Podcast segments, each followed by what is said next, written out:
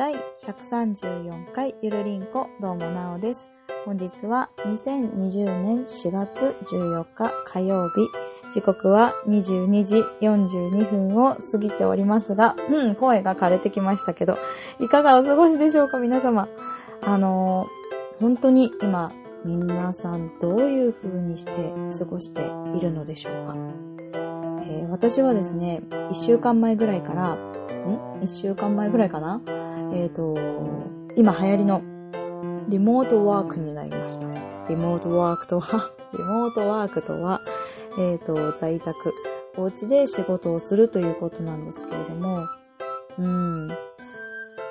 まあ、そうですね。仕事を家でするというのの、とてつもない大変さに今直面しているという感じでしょうか。まあ、あの、いつも会社でしている仕事をうちでやることにするっていう難しさっていうのはあると思うんですけれども、私昔、えっと、子供を保育園に預けるか預けないかって思った時に、なんとか家で在宅で仕事をして、家事もして、いや、できれば保育園じゃなくて自分で保育をしたいというか、子供を見たいなって思っていたんですよ。なんですけど、多分やってたらパンクしてたなっていう思いなんですが、やっぱり、うん、そうね、会社に行くっていうのは、一つのストレス発散というか、なんか切り替えポイントというか、そういうふうになんかなっていたようで、今私は、あの、子供はね、保育園受け入れてくれるんですけど、まあね、でもね、えっ、ー、と、4歳児、私の子供のクラスの4歳児が10人中出席率3人とかなんですよ。ちょっとね、10分の3っていうともう本当にね、あの、少なくて、で、まあ、家で見れなくはないだろうと思ったので、今、家で見つつやってるんですけど、まあね、あの、仕事をして、家事をして、子供を見てって、結構トリプルで 大変なんだなっていうことがすごくよくわかりました。だから今在宅でそういうふうに仕事をしてる、まあね、こういう状態じゃなかった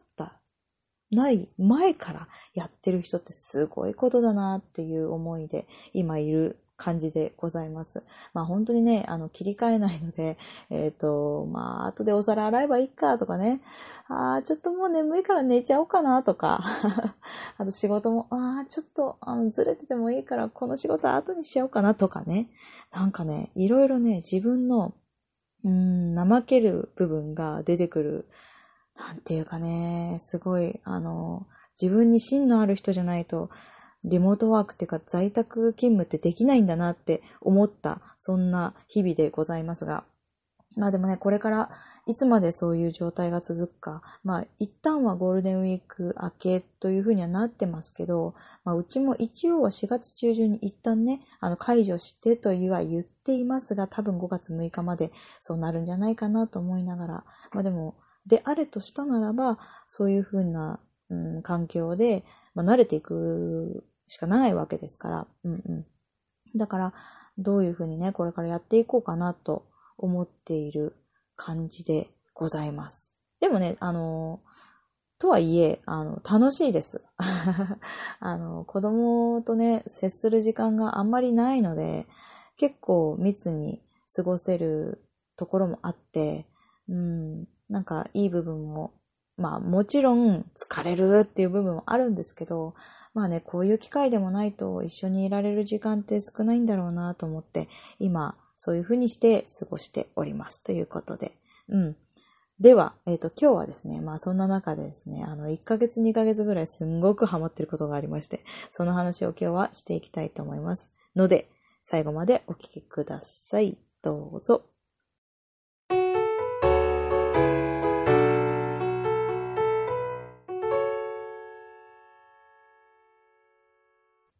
なおの知らなかった鳥ハムの世界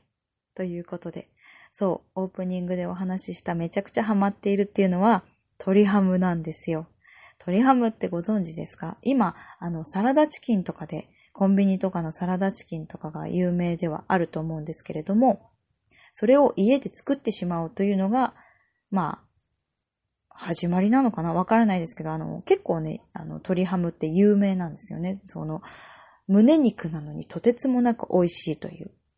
ただ、私ってやっぱりももの方が美味しいでしょって思ってて、どうしてもね、胸肉ってパサパサしてるし、なんか硬くなっちゃうし、ジューシーになるって言ってるけど、本当って思ってたんです。ずーっと。で、一回ね、作ったことはあったんだけど、なんかそんなにね、ハマんなかったんだよね、その時は。で、で、なんでこのレシピにまた出会ったかっていうと、2月に教えてグリーン先生という、まあ、えっ、ー、と、ツイキャス番組ですね。こちらを、えっ、ー、とですね、1ヶ月に2回のペースぐらいで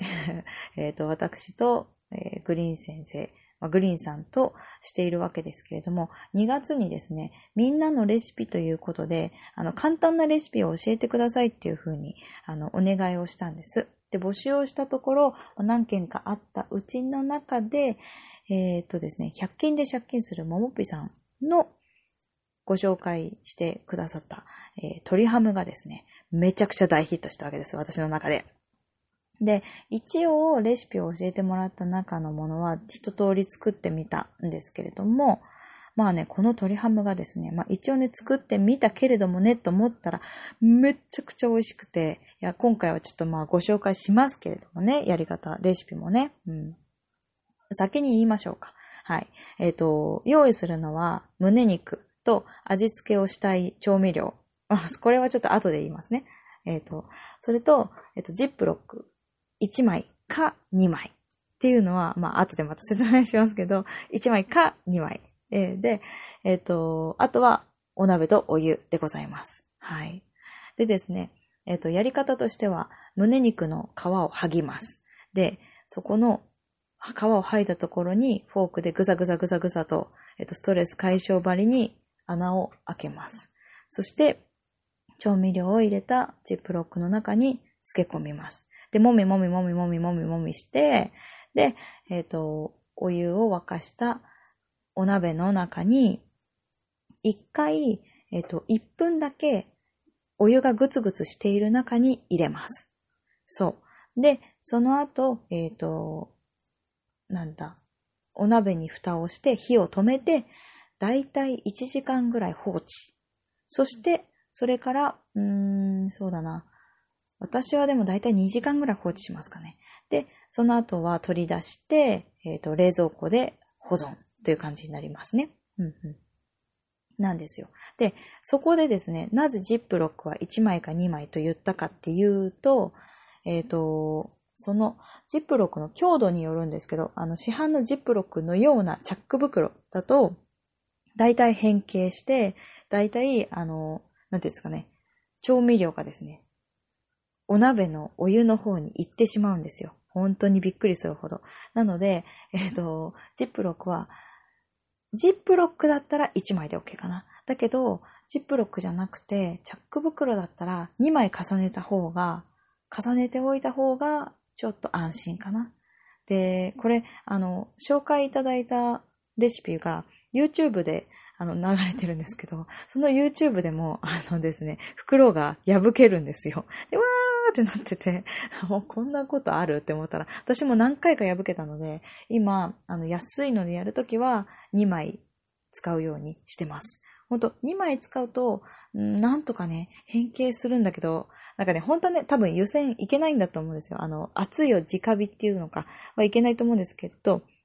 まあ、ただね、そんなにね、長いことやってるものでもないので、まあ、やってしまえって言ってやってますね。で、えっ、ー、と、肝心な、肝心の調味料でございますけれども、私が一番今ハマっている味はですね、お酢、お醤油、お砂糖、塩。で、これの比率は、うーんとね、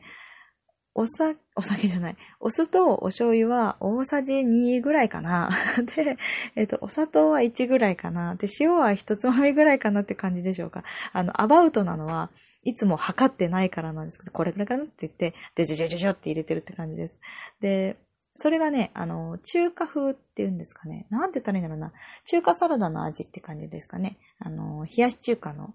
うん、つゆの味みたいな。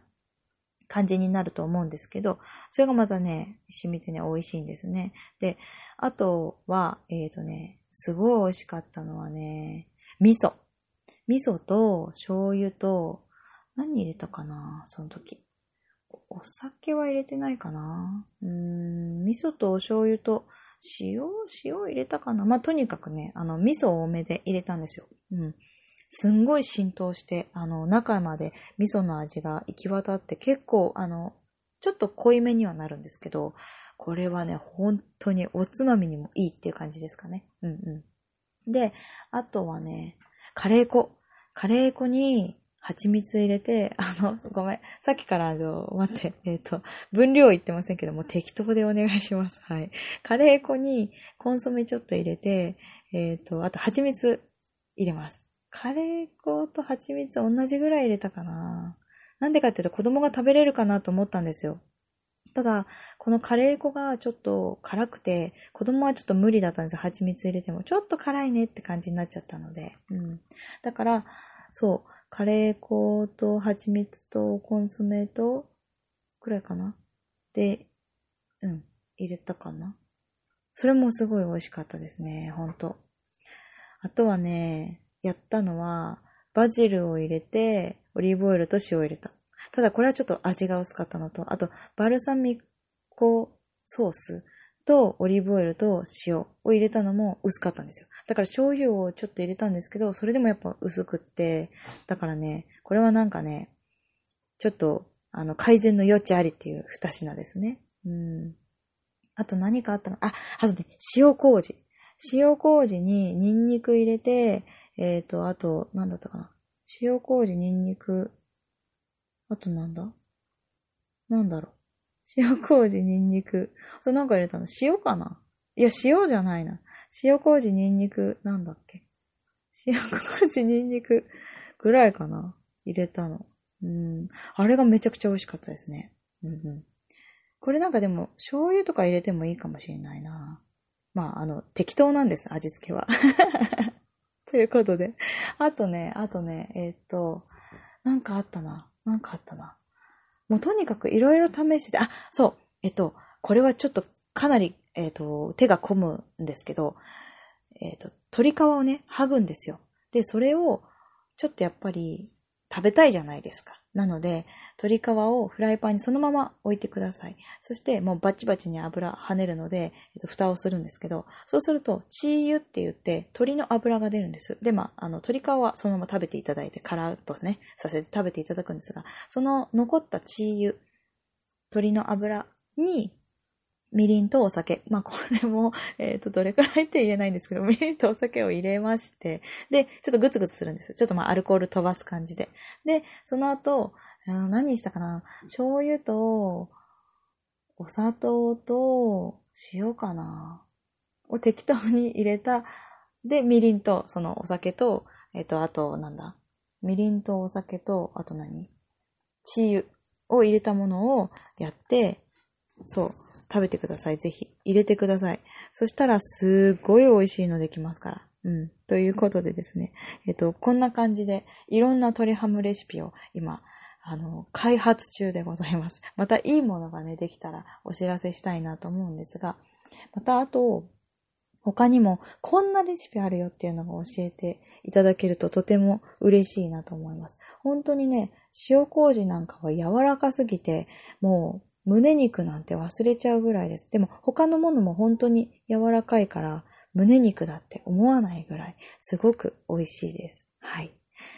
あとはね、ちょっとこれは、えっ、ー、と、プラスアルファですけど、えっ、ー、と、お湯につけるのに、えっ、ー、と、まず、お湯からつけちゃうっていう方法もあって、まあこれ鶏ハムっていうよりかは、ちょっと固めのチャーシューみたいになるんですが、えっと、紅茶をですね、えっと、胸肉一つに対し、一個入れてください。で、紅茶を出したお湯を作るんですね。で、そこにもうぐざぐざぐざと刺した桃、桃じゃないよ。胸肉。胸肉を入れます。で、胸肉を入れたら、えっと、まあ、どれくらいだったの ?30 分ぐらい、えっと、置いたのかな？ちょっと20分ぐらいはぐつぐつして、うん。で、えっと、火を通します。で、その後、えっと、さっきみたいな、一番最初の砂糖、お酢、醤油、塩の、えっ、ー、と、液体につけて、冷蔵庫にインすると、まあ、ちょっと硬いですけど、うん、チャーシューみたいなすごい美味しい鶏の胸のハム？チャーシュー、チャーシューじゃないのか。なんだろう。えっ、と、とにかくそういう風な感じの美味しいものができますということです。えっ、と、あと最後に、えっ、と、これの、なんだろう、コツというか、ジップロックに入れた後、調味料につけてジップロックに入れた後、えっと、下の方に、うん、する？胸肉ってペローンって大きい風になってると思うんですが、えっと、縛る人はね、縛るらしいんですよ。ハムっぽくしたいなっていう人は。でも、そうしなくても結構下の方に寄せていく。まあ、液体にね、液体がそんなにいっぱい入れてないので、液体につけたいなと思うと、どうしてもね、ジップロックの下の方に胸肉をキュキュキュキュキュッと押し込むと思うんですが、そうすると、あの、そのまま入れるので、結構そのまま丸くなります。うん。だから、あ、なんか、別にわざわざね、タコ糸みたいなので、くるくるしなくてもできるというね。まあ本当に簡単なので、放置するだけなので、しかもすごいしっとりしてて美味しいんですよ。本当にみんな、本当にやってみて。ということで、あの今ね、あの切らさないように、切らさないように、あのちびちび食べつつお弁当にも入れつつ、まあ今お弁当ないですけどね、お弁当に入れつつ、あとご飯にもね、出しつつ、で、息子も大好きなので、もういっぱい食べさせつつ、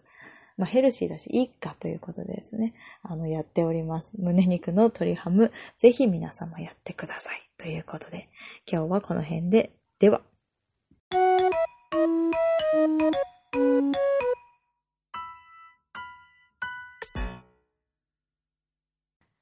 エンディングです。ゆるりんこでは皆さんからのお便りをお待ちしております。お便りの宛先は gmail ゆるりんこ .sn.gmail.com です。また、ツイッターの宛先はゆるりんこ2017を検索していただいて DM を送ってください。こちらのゆるりんこのスペルは yurinco です。また、ハッシュタグはひらがなでゆるりんこ丸でもお待ちしておりますので、どしどしご意見、ご感想、ふつおたなどございましたら送ってくださいませということと、